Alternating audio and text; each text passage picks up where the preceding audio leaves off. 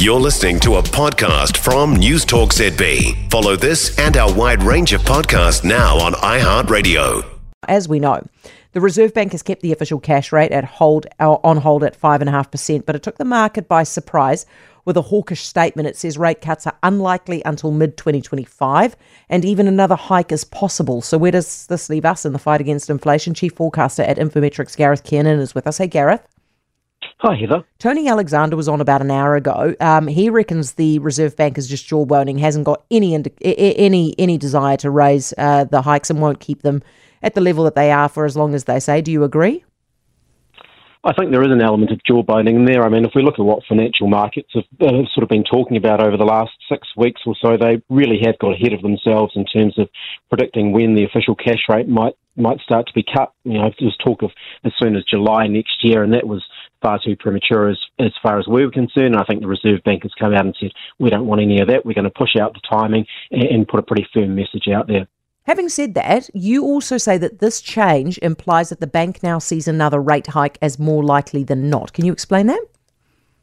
Yeah, so look, if you take their official cash rate forecasts at face value, they're now predicting a peak in the official cash rate of 5.69. Now, they're not going to move the cash rate by 19 basis points, but essentially, if we run those numbers through, it tells us there's a 75% chance, according to the bank's forecast, that they will raise again from here, and that's more than they had indicated back at their previous forecasts in August, and certainly a different tone to what they'd been talking about in October.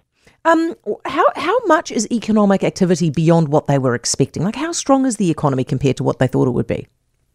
Yeah, economic activity is probably running about a percentage point higher than the Reserve Bank had been anticipating uh, when it did its last statement back in August. Um, that doesn't sound like a lot, but we know the economy was already highly stretched. Now, part of that, well, part of that growth has been due to um, more migrants coming into the country. They've helped ease many of those labour market shortages that were a problem for us through 2021 and 22.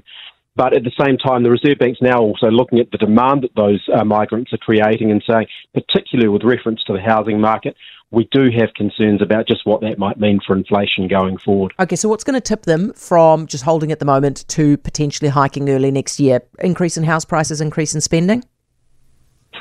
Uh, yeah, those are probably the, the two areas I'd be looking at. Um, uh, they've also got migration starting to come off in their forecasts in coming months. I mean, the labour market has softened a bit, so we wouldn't expect so many migrants to be coming in through 2024. But yeah, they really will be looking at spending in that housing market. I mean, they've got some pretty uh, soft house price rises in there. I think they're talking about 5% through 2024.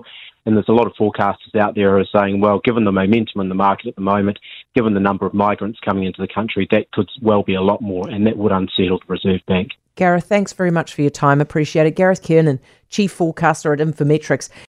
For more from News Talk ZB, listen live, on air, or online, and keep our shows with you wherever you go with our podcasts on iHeartRadio.